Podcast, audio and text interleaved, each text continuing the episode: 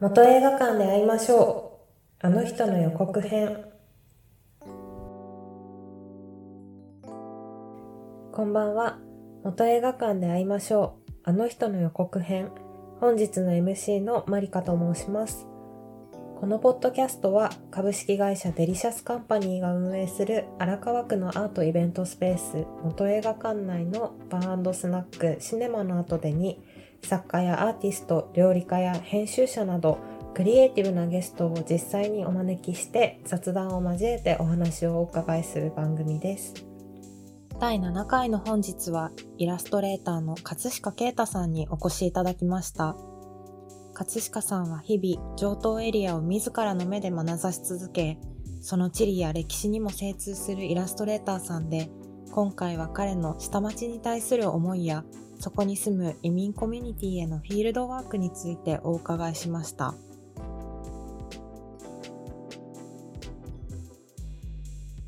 よろしくお願いします。よろしくお願いします。葛飾さんは地域に根付くフリーペーパーとか開放誌のイラストとか、あとアイデアとか雑誌でも。表紙とか中身とか書かれていらっしゃるイラストレーターさんで、葛飾 FM はいのララジオもパーソナリティをされ月一で、はい、やってます。すごいこの間一度初めてお会いしてかなりあの共感ポイントが多くて楽しかった。ので今回もお呼びしたという感じでした、なんかもともとこの辺りご出身なんですよね、葛飾区です。葛飾区なんですよね、私も出身が葛飾区で。葛飾区って言ったら結構広いんねで。広いんですけどと実は隣駅だったっていう驚きがありました。インスタをよくこう拝見してるんですけどなんか葛飾の企業組合みたいな。葛飾法人会っていう、葛飾区内のこう、こう企業とかが加盟してる、うんうん。その会があって、その、まあ、開放誌みたいなのの表紙を毎号書かせてもらっていて、はい。それがめちゃくちゃシュールで 絶対地元の人だったらわかるスポットで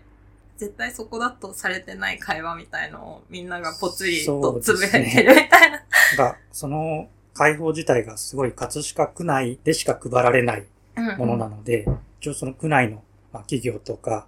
まあそういうこう区役所とかで配布されているのをこう見た区内の人たちが見て、ああ、あそこじゃんってわかるような場所っていう感じで書いてます。イラストレーターさんなんですけど、はい。上東地区、まあ、東京の東側のはい。地理とか歴史とかもすごくあの詳しくて精通されてて読書家でもありよくインスタでもなんかどんな本読んでんだろうって拝見してるんですけど、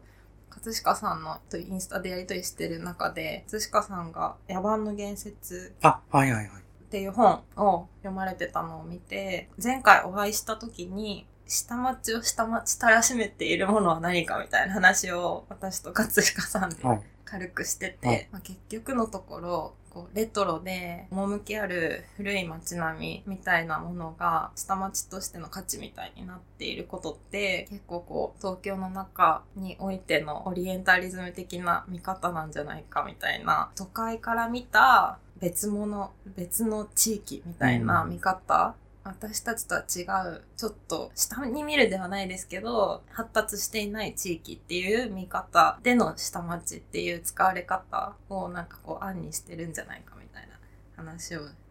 してなんか結構そういう風に感じてしまう瞬間って今までもあって、うん。野蛮なものっていう言い方は全然したくないし多分みんなそう思ってはいないんだろうけどなんか案にそういう使われ方をしてないかみたいなところを考える瞬間って結構あるよねみたいな話とかしてて、まあ、野蛮の言説の中には何が書かれていたかというと昔からいろんな地域で文明が発展している側がその他の他者に対して自分たちのあの言葉を話さない人とか自分たちより文明が発達していない人たちに対してこう比較対象として見て野蛮だみたいな見方をしていたよねみたいな。なんかこう、この人たちはもう野蛮だから搾取しちゃっていいよねみたいな、うんうんこう自分たちとはもう違うものとして捉えることで、そのん西洋のこう列強各国とかがこうんうん。う植民地支配をする際のそういうこう構造を支えてたんじゃないかみたいな、うんうん。なんかそういう話です。そうですよね、なんか別にそこまで極端に扱いを受けているわけじゃないし、はい。は極端なことを言われたわけでもないんだけど、うん。なんかそうだからその下町の良さみたいなのがそういう、まあ、駅前のレトロな商店街みたいな飲み屋街みたいな昔ながらのみたいなのだけになっていくと、それは持続性がないというか、いつかこう終わってしまう、まあその建物的にもあの朽ちる時が来てしまう。から、そうじゃない、こう、上等地区の良さみたいなものも絶対あった方がいいんだけど、うん、やっぱ若い人が住んで何かをするっていうのが、まだ薄い、都内で言ったら、住もうっていう選択肢になるっていうのが、まだこう薄いなと思ってて。うん、なんか、やっぱりその古い街並みとかって物理的な限界がやがてもう、まあ、来てるというか、昭和とか戦後すぐに建てられた建物とかっていうのも、うん、やっぱりこう、維持がもう難しくなっていくし、じゃあそれがなくなった時に、うん、ポスト昭和レトロのその下町と言われるような地域の魅力っていうのをこう探していかないと、なかなか難しいですね。そうなんですよ。結局なんかこう、メディアとかの、街歩き的な番組であったり、雑誌の特集であったりとかっていうのを見てても、やっぱりどうしても下町っていうと、そういうこう、まあ、古い街並みとか、情緒、温かさ、人情みたいなところでこう語られてるっていうのが、結構その下町って言葉がこうポジティブに使われるようになってからずっと続いてるような気がするんですよ。いつぐらいからそういうこと、その下町っていうのがなんかこう、ある種の教習の対象として語られてきたかっていうと、なんか最近読んだ本に書かれてたのは、はい、1970年ぐらいに、うん。アンアンとか飲んので、うんうん、その浅草を西洋化してない街を歩いているよみたいな感じで、お祭りの8匹来た人たちのところにそのモデルさん、女性のモデルさんが立ってる写真とかが特集でこう写真で使われてたりとかして、うん、そういうこう語られ方っていうのが大体70年前後ぐらいからなんか始まったんじゃないか。ちょうど高度成長期の後半というか、はい、それと70年にあのディスカバージャパンとっていうのがあったりして、こう割とその近場のローカルな場所を新たな視線で見てみよう。そういうこう流れがあった時代なのかなと思うんですけど、大体そのぐらいの頃から下町っていうその言葉が割とこうポジティブな文脈で語られるようになってきたらしいんですけど、それ以前はじゃあ下町ってどういうその言葉として使われてたのかっていうと、やっぱり東側ってその関東大震災以降、特にその工業化して、こう、労働者の人たちが住む街っていう、こう、イメージがあって、どちらかというとすごい狭い小さい汚い住宅がいっぱいあったりとか、その川も工業排水で汚れてたりとか、そういうこう、まあ、どちらかというと汚い、うん、労働者の街っていうこうイメージだっていうのが結構あったらしくて、それはなんかこう別の本で読んだんですけど、今本当下町の代表格として語られている屋根線エリア。の谷中にある古くからの和紙を使っているお店のご主人が、屋根線エリアがその下町としてこう呼ばれるようになってきたことに対して、下町っていうのはその労働者とか、あるいはそのこう体を売る女性であったりとか、そういうこう街のイメージがあるから、下町って呼ばれたくないんですよってこう言ってたっていうことが書かれてて、ある時代まではやっぱりすごいそういうこう、階層的な、うん、あるいはネガティブな意味合いを含んでいた言葉だったのが、やっぱその70年ぐらいを境に、徐々にそれがこう、まあそういう風景が過去のものになっていくと同時に、こう、江戸からの続く歴史だとか伝統であったりとか、なんかそういった文脈で、それまでのこう負負のこうイメージっていうのを塗り替えるように使われてきた歴史があって、うん、今言われている下町っていうのもどっちかっていうとそういう、それまでのあんまネガティブなこう意味合いっていうのを忘れ去られて使われている気がしていて、僕はやっぱその小さい頃からそういうメディアで言われる下町っていう言葉に対して、一応下町と言われるエリアに育ってきて、うん、なんとなくこう、なんか綺麗に見すぎじゃねみたいな、こう感覚がずっとあったんですよ。そんなになんか別に特に僕はこう集合住宅で育ったので、うんうん、なんかそういう隣近所の付き合いとか、うん、なんかそういったもの特になかったし、うん、代々住んでるわけでもないから、うん、親とかそのおじいちゃんおばあちゃんとかの代から付き合いがある人とかっていうのもいなかったので、うんうんうん、そういうなんか別に人と人とのつながりみたいなも、ね、人情の人街情の街みたいな。みたいなのも、別にそんなにないしな、みたいな感じがして、特に葛飾なんか戦後人が増えたエリアなので、うんまあそんな別に江戸から続く歴史とかないわけですよ。そうですよね。そうなんだだからなんかそ、そんなになんか別に普通だけどなっていうね。思う違和感とかもあって。うん。でまあ歴史をこう、大人になっていろいろ調べると、まあ下町っていうエリアって呼ばれるエリアにもこういろいろこう歴史があって、うん。日本橋教館だとかあの辺が最初は下町でとか、それがだんだんこう明治ぐらいから浅草とかも含まれて、向島とか深川とか、うん。本所とか、で、最終的に葛飾江戸川足立とかが下町として呼ばれるようになってきたみたいな、そういうこう歴史があって。でまあ下町って言っちゃうと、だからそういうこう、範囲はどこまでみたいな議論になってきちゃって、浅草の人から見たら葛飾は下町じゃないとか、うんうん。なかなか結構そういうあ曖昧な言葉。そうですね。なんか住んでる側次第でもあるし、うん全く違う外の人から見たら雰囲気だけの話かもしれないし、なんかそこにすごいそれぞれギャップがあるなみたいな。でも何も知らない人たちはもうちょっとちゃんと言葉の真意を分かろうとして使った方がいいんだろうなっていう気にもなるし、だけど、まあそんなみんな気にしてないんだろうなみたいな印象を受けて会話はしますけど。こう、葛飾さんは、めちゃくちゃいろんな、この辺のいろんな、本当にマイナーな駅とかも含めて、めっちゃいろんなとこいいるなと思って、自分でこう歩いて目で見ているなと思って、それも素敵だし、なんか、私もそうしていたいなっていう気持ちがあって、自分の住んでる場所に近いエリアとかの今をちゃんと見ておきたいなっていう気持ちがすごい強くて、うん。それをやってる人がいると思うと、すごい共感するんですけど。単純にやっぱ自分の住んでる街とかエリアが面白い街であってほしいというか、魅力的であってほしいっていう。確かに。だからこう、そういう浅草だったり、うんうん。水増しとかあの辺が、に若い人たちが来るようになってくれたらやっぱすごい嬉しいうんし、うんうん。なんかそれ以外のこう、場所でもなんかもっと新しい、こう、動きがあればいいのになっていう。やっぱそれによってこう、もっと、例えば地方から上京してきた人たちの選択肢として、その中央線とか、うんその東横線とか。東横線とか以外のそれと並ぶぐらいの選択肢として、ねなんかこう、東部線沿いとか、京成線沿いが選ばれるようになったらいいのになっていうのをちょっと。編集された観光地としてじゃなくて、うん、あ、そうですね。暮らす場所としてうん発展していくといいな、みたいな気持ちはずっとあって。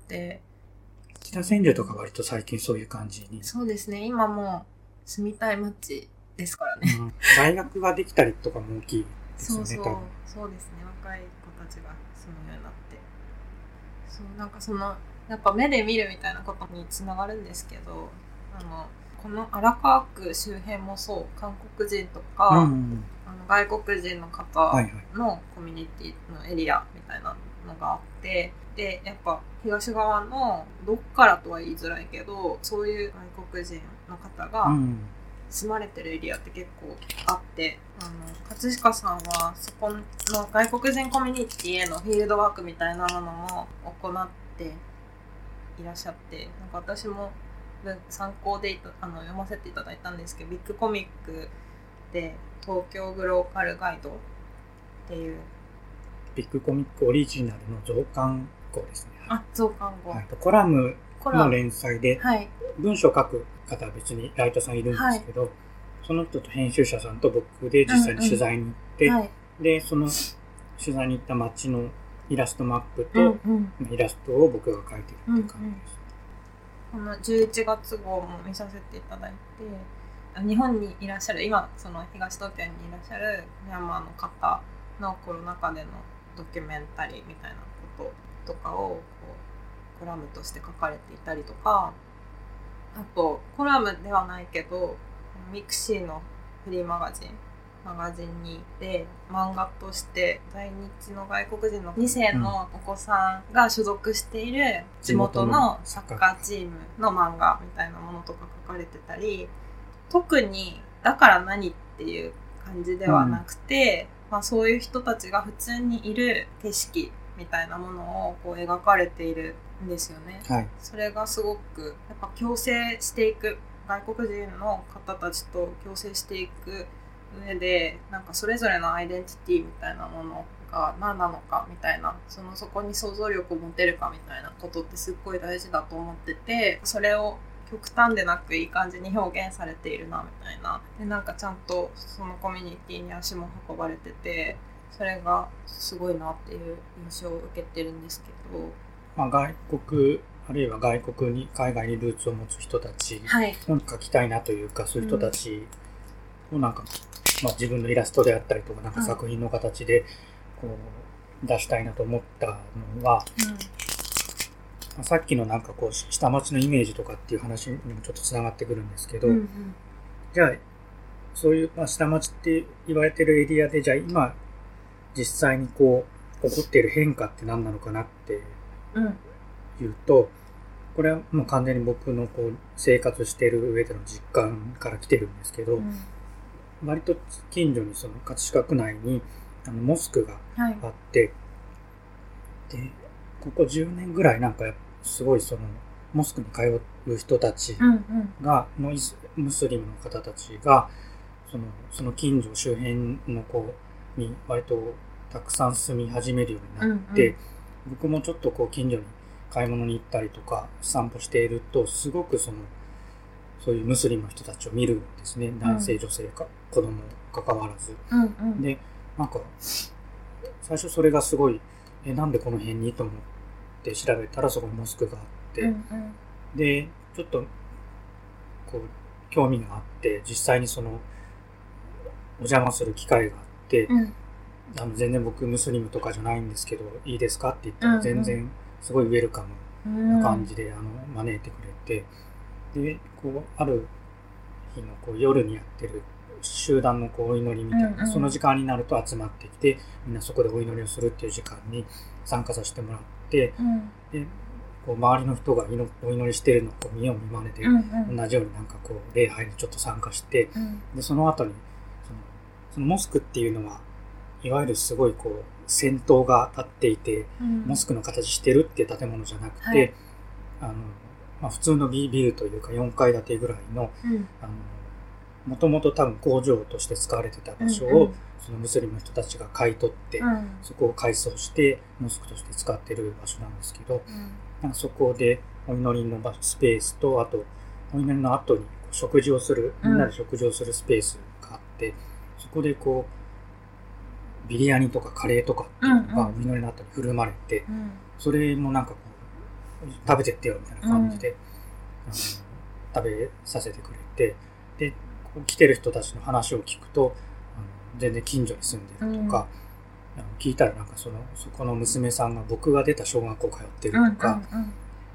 すごいローカルなあの団地の名前が出てきたりとか、あ、なんかこの人たち全然ご近所さんなんだな。うんあるいはもうその子供はもうなこの土地で生まれ育って、うんしかも僕が通ってた学校にも通ってる後輩なんだな、みたいなことを知って、それからなんか、あ、そうか、この人たちもこう、同じ地域の住民なんだなっていう感じで、こう、じゃあこの人たちはどういうふうに生活してるんだろうみたいな感じでちょっとこう気になって、より知りたいって思うようになったっていう経緯がありますね。そのムムムスリムの人たちだけじゃなくて、その世継ぎのエチオピアうん。の人たちもそうなんですけど、うんそれもこうあるなんかまあプロジェクトであの世継ぎエリアをあの散策取材で散策してたらやたらとアフリカ系の人たちとすれ違ううん。なんでこんなところにと思って調べたらうん。実はあの辺にこうエチオピアから来た人たちがこう割と集中してるエリアがて、うんうん。でそこにこうその人たちを支援する NPO もあってうんうんじゃあちょっとそこの NPO の人に話聞いてみようみたいな感じで。そしたらなんか、その、エチオピリトルエチオピアっていうお店ができたりとか、でそういうなんかこう、あ、そうか、なんか葛飾ってそういう、なんかインターナショナルな側面もあるんだなと思って、あね。これってあんまりこう、葛飾のイメージとして語られてないけど、うんでもなんか今起こってるそのまあ変化とういうか、ん。でもあるし、もうでも、そのエチオピアの子供にしても、ムスリムの子供たちにしても、うん。もうその子たちはもう完全に葛飾生まれ、葛飾育ちで、葛飾っ子として、うん。あの育っていて、なんか彼らも、なんかこれからの葛飾の、なんていうんだろう、一つの形なんだなと思って、うんうんなんかそういう側側面というか、そういう状況もなんかもうちょっとこう、知ってもらえたら面ね白いんじゃないかなとすごい美味しそうだし、エチオピア料理って食べたことない思って。うん、し、そうなんですよ。なんか、食べてみたいな。エチオピアにしても、その、モスクにしても、うん実際に自分が行くまでは全然何も知らなかったのに、なんか近所にそういう人たちがいるっていうだけでうんすごい身近に感じるんですよね。で、モスクでやっぱりビリヤニ食べたらめちゃくちゃ美味しいし、そうすると、なんかそこに来てる人たちの話とか聞くと、うん。例えば都内の IT 企業に勤めているとか、うんうん。あるいはその国立大学で研究している留学生とか、いろんな人がいて、で、まあ、エチオピアの人たちで言うと、まあ、難民の方たちも結構多かったりして、うんで、その難民の人たちのその状況みたいなのもそれによって、その人たちの話を聞いて初めて知ったりとか、いろんななんかすごい遠くに感じてた、あるいはこう、人事のように感じてた問題だったりとか、あるいはその文化であったり、なんかそういうものが一気に自分のなんか街のこととしてうんうん。捉えた時に、うん。あ、なんか全然無関係なことじゃないんだなっていう、そういうこう、発見というか、もあって、まあ結構。ゃわか、ります。なんか、新しいことを知るとか知らないことを知ることって、うん基本的に、まあ、人間の知知識欲としてすごい楽しいことじゃないですか。だからなんかそういうものが身近にあのあったりとか、うんそういう人たちが身近にいることってすごい面白くてありがたいことなのにその前提に気づいてない人とかなんかこうが結構いるなみたいななんかもっと交流も楽しめるはずなのに、そこに気づけてなかったり無関心だったりする人って結構多いから確かになんかモスクに自分から入ってくみたいなのって全然ハードル高いですええけど、もちろん。だけどなんかそうなんか身近にそのエチオピア料理屋さんがあって、それを、まあ、やってる人たちがどういう人なのかうん。みたいなこととかですごいいい入り口だしその住んでいる人たちを知るっていうきっかけとしてはとってもいいなと思ってて、うん。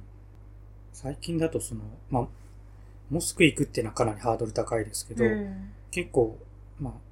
葛飾区内とか、あるいは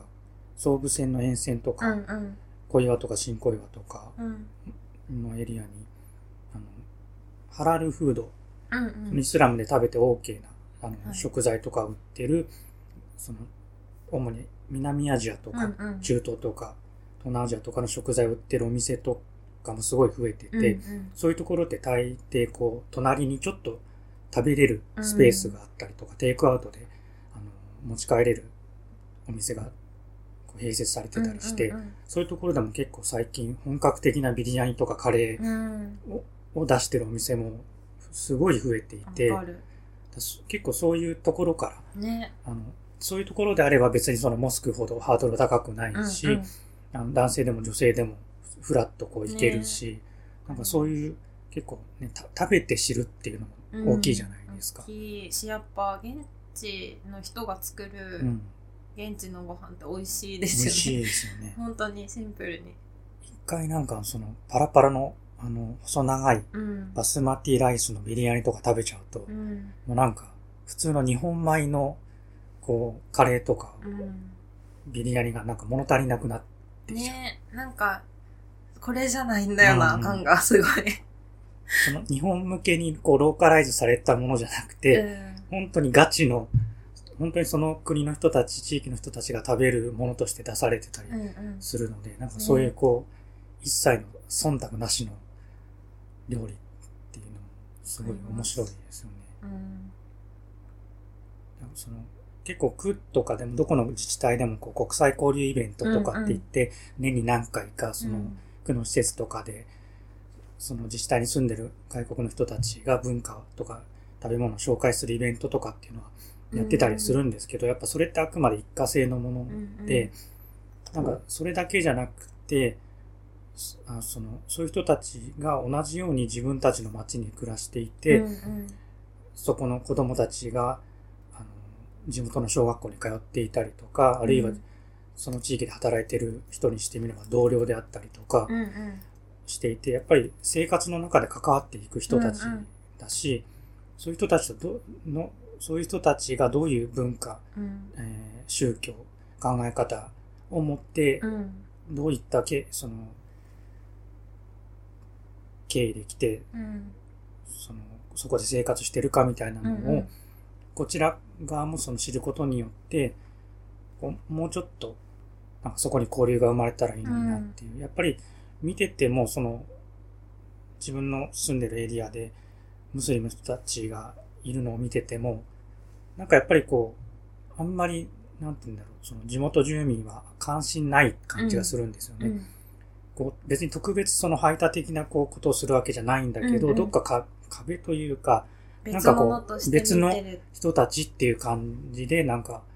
こう、排除もしないけど交流もしないみたいな形に見えて、なんかまあ、もちろん、その、彼らが望んでいないところに無理に行く必要は全然ないけども、うんうんでも、例えばモスクにちょっと行ったらそんだけこうウェルカムな感じで迎えてくれたりとかするし、うんうんそういうお店に行って話す機会とかもあるし、うんうん。なんかちょっと知ると全然同じ街でもこう見え方も変わってくるしる。そういうこう交流というか、うん。で彼らを知ることによって、そういうこう、例えばお店やってるっていうだけじゃなくて、うんうん。その外国人労働者の労働環境であったりとか、うんうん。そのこう難民の人たちの置かれている状況だったりとか、そういうことに、まあ、興味を持つこともできるし、うんうんそういったその社会的なその問題みたいなのがよりこう自分と関係のあることうんにもなってくるし、なんかそういうこう交流というか接点というか、もっと気軽に持てるようになったらいいなって思いますね。ね。本当そう思います。なんかこう なんだろうな。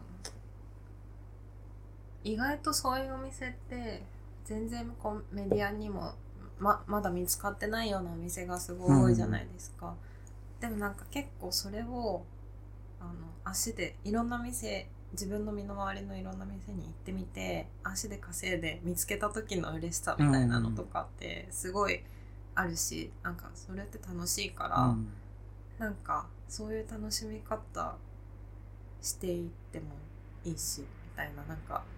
でそこですっごい美味しい店見つけて仲良くなってその人たちがなんか、まあ、この辺でどうやって暮らしてんのかみたいなのとかを知るきっかけになったりみたいなのもすごいいいからなんかこう深く考えすぎなくても難しく考えすぎなくてもいいんだけど、なんかそれがなんだろう一つの街のアイデンティティとしてなんかそそういうものも楽しめるっていう風になるといいな。うん。まずなんかほんとこう、ほんと些細な、あれでもいいから、こううん接点を持つっていう、そのことによってなんか、あ、そこ、こう、こういう人たちなんだとか、うんうんあるいは自分が抱いてたような、その、まあ、偏見と思ってなくても抱いてたような、その、こう、考えであったりとか、うんイメージみたいなのが実際に接することで、こう、壊れていくというか、うんうん。そういうのもありますし、うん。なんかだから私すごい飲食店が好きで、うん。なんかやっぱりその町に近い人がやっている場合が多いし、まあ、全然別の場所に住んでる人がやってることもあるけどなんかそのその町に暮らしている人が来ていることも多いしなんかそうなんですよね。この辺でもネパール料理とか韓国料理とか、うんのお店があってあのここ三河島の近くですけどママガルっていうネパール料理屋さんと新風っていう韓国料理屋さんが今気になってて、ええ。そうそこに。韓国韓国の人多いですよね、三河島。そう教会韓国のキリスト教会とかもあったり、学校もありあますよね。そうそううん。多いんですよね、町屋の、なんか喫茶店とか、町屋とか日暮里とか、喫茶店入って、隣に座った人たちがなんか中国語だったり韓国語で会話し始めたりするの、よくあるんですよ。おー、おー、荒川区っていう感じがして。あ、わかります。めっちゃある。中国人の方とか多いな。時たまこう日本語が入ったりとか。あ、わかります。なんかね、なんか、英語と日本語混ざっちゃうバイリンガルみたいな人いますよね。なんか、どういう使い分けなんだろうって見てますけど。なんかでも本当そういうローカルな場所で、うん。なんかいろんな文化的な背景の人たちがいる場所っていうのはなんかすごい、なんかある意味で豊かだな。そうそう。なんか結構それって、ネガティブに捉え捉えられがちだけど、うん。実はめっちゃ面白くて、なんか新しいこと知ったり、その他の人じ、うん、自分たちと、なんかこう住んでるとこは同じなのに、違うアイデンティティを持っている人に対しての想像力を持つきっかけにもなるし、すごい面白いことなのに、なんか結構、なんだろう、その、多国籍な街であることってなんでネガティブに捉えられるんだろうなとか思ったりもして。なんかこう東側の多国籍感って、うんやっぱこう六本木とか新大久保とかともちょっと違うんですよね。観光地化されてるわけでもないから、うんこうより家賃とかが安くて、うんで、総武線とか京成線で都心にも成田にも一本で行けるみたいな、うんうんうん結構そういうこう、現実的な理由で移住してきたりとか、うん。その、で、そこに同じ国民族の人たちがいるからまたそこに集まってみたいな感じで、こう、徐々に増えていくみたいな感じで住んでる人たちが多い気がするので、うん。より生活感があるというか、うん新小岩とかにもなんか今度新たにモスクができるみたいな、なんか話を聞いたりすると、もうなんか、いいなってうんうん。思うんです。まあ、ある種の人たちにしてみたら、ちょっとこう、そういう外国の人たちが増えるっていうのは脅威として映るような人たちも中にはいると思うんですけど、うん。でも実際にその、その人たちと接してみると、うん。全然なんか別にそんなうん。ことはなくて、うんすごく気を使ってたりするし、うんうん。そういうこう共共存することにおいて、実際にやっぱこう接してみると全然自分の抱いてたイメージと違ってたりするし、うん全く知らないそのカルチャーがあったりするので、そういう人たちがなんか地元にいる、同じ街で暮らしてるっていうのはすごくなんかある意味誇らしいし、一緒になんか面白い街にしていけたらいいな、みたいな感じ、そうですよね。本当にそう思います。この辺に住んでない人にこそ聞いてほしいし、まあ住んでてもあんまりそういうこと考えない人って絶対いるから、聞いて気づくこととか思うこととか、ポジティブな面できっとあると思うんですよね。たくさん聞かれているものじゃないけど、うんうんうんでもなんか聞いたら面白かったっていう感じになってもらえればいいなと思ってて。そうだといいなと思います。ありがとうございました。ありがとうございました。はい、じゃあこんな感じでおしまいにしたいと思います。はい。はい。元映画館で会いましょう。あの人の予告編は、アートイベントスペース元映画館内のバースナック、シネマの後でよりお送りいたしました。それでは次回もお楽しみに。